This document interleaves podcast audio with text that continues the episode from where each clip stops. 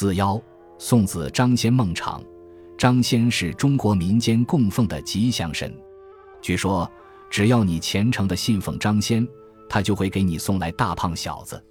所谓信奉，不外乎触摸他、祭祀他、礼拜他、念诵他，就是张仙的牌位要供在屋内，张仙的纸像要挂在烟囱的左边。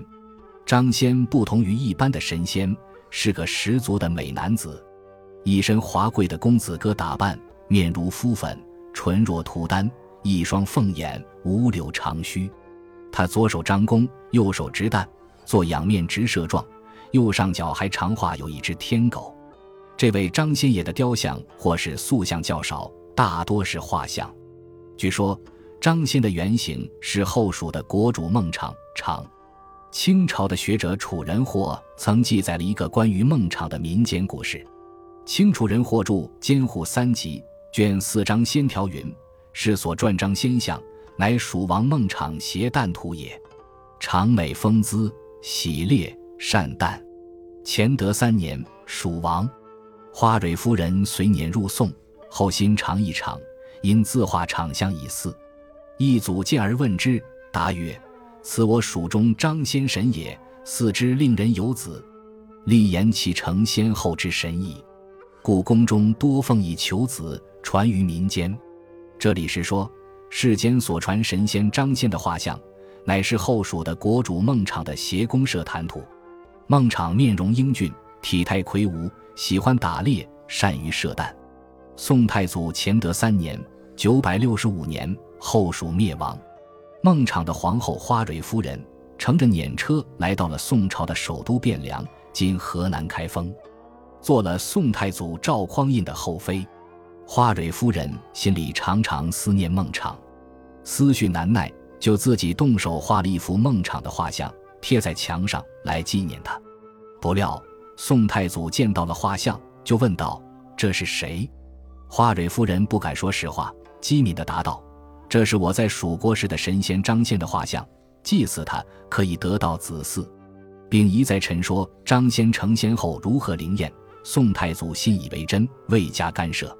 因此，皇宫内部多供奉张仙画像，以祈求降生儿子。这种习俗后来传入民间。很明显，以上的记载是一个民间传说。孟昶历史上实有其人。孟昶的父亲是孟知祥。九百三十三年，孟知祥任后蜀国主。宋太祖初年，孟昶继承了后蜀国主之位。孟昶是个奢侈腐化的昏君，国家军政大权主要由王昭远、韩保正等无能的权臣掌握。孟昶的生母太后李氏是一个明达事理的人，她早就劝说孟昶要重用立过战功的人，可是孟昶不听。宋太祖乾德二年（九百六十四年），宋太祖派兵讨伐后蜀，孟昶派傲慢自大的王昭远为统帅迎敌，此役蜀军屡吃败仗。无奈退守剑门，今四川剑阁，剑门一役，士官存亡。孟昶却任命昏聩无知的太子孟玄哲为元帅。孟玄哲只知吃喝玩乐，不理军务，剑门很快失守。面对宋军的凌厉攻势，孟昶束手无策，下表投降。孟昶被宋太祖安排进了华丽的公社，以消解孟昶的意志。宋太祖从出兵后蜀到后蜀投降，前后共六十六天。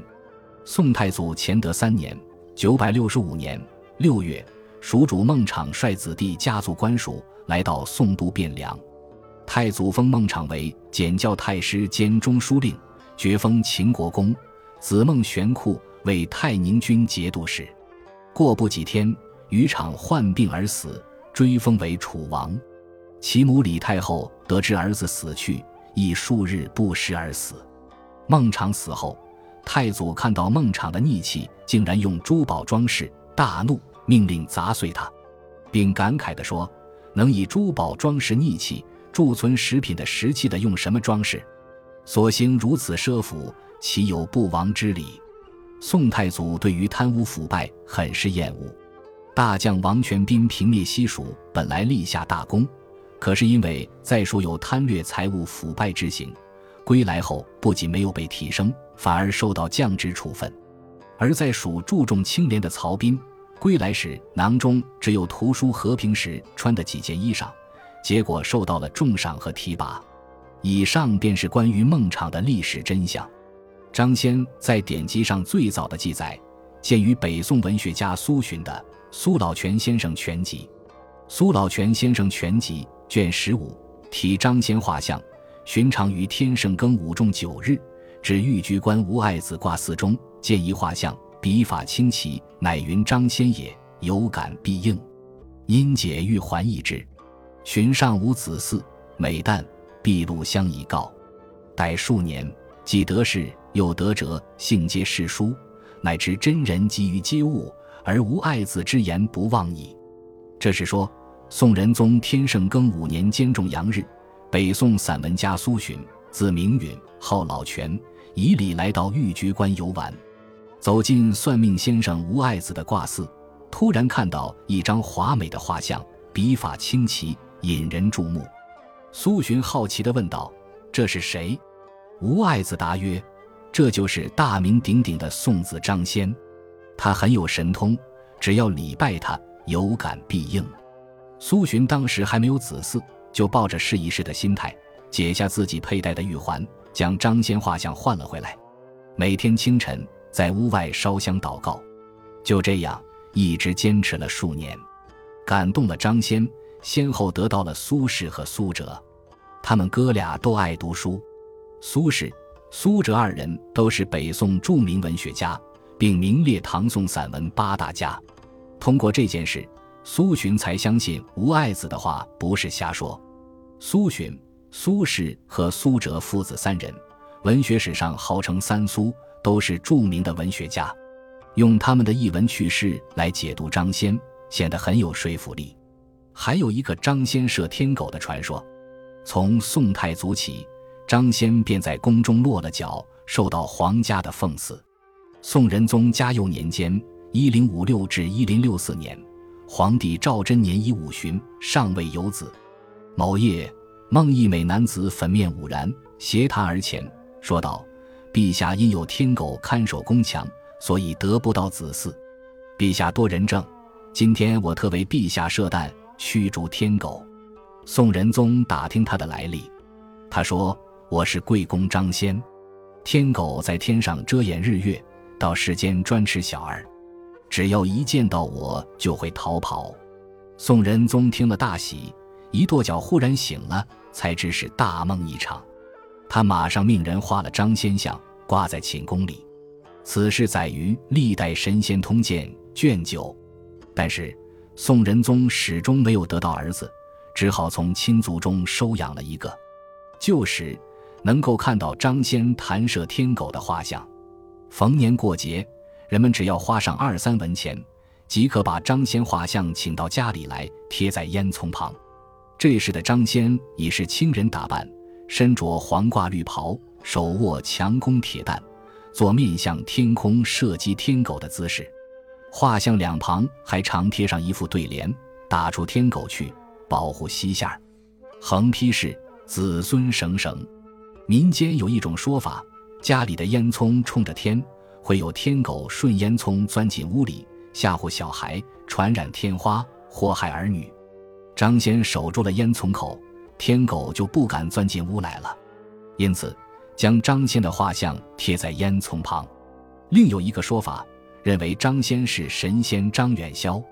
清楚人霍著《监护三集》卷四张仙条云：“狼人宝云，张先名远霄，五代时游青城山得道者。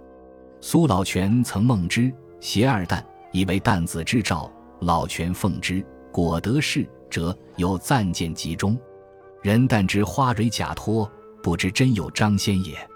这里提出一个新的说法：张仙原来是张远霄，是五代时游历道家圣地青城山的得道者。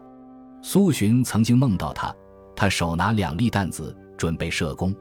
苏洵睡醒后，认为弹子就是担子的谐音，是诞生儿子的意思。两粒弹子预示诞生两个儿子。果然，苏洵先后得到了苏轼、苏辙两个儿子。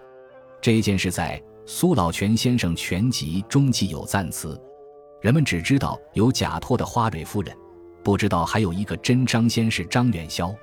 清照一注《该于从考》记载，续通考云：张远霄一日有老人持竹弓一铁坛三来至前三百千，张无尽色。老人曰：“吾坛能辟易，当保用之。”后老人再来，遂授以度施法。孰是其目？有两童子。约数十年，远销往白鹤山，遇时向明四目老翁，乃大悟，知即前老人也。眉山有远消宅故址。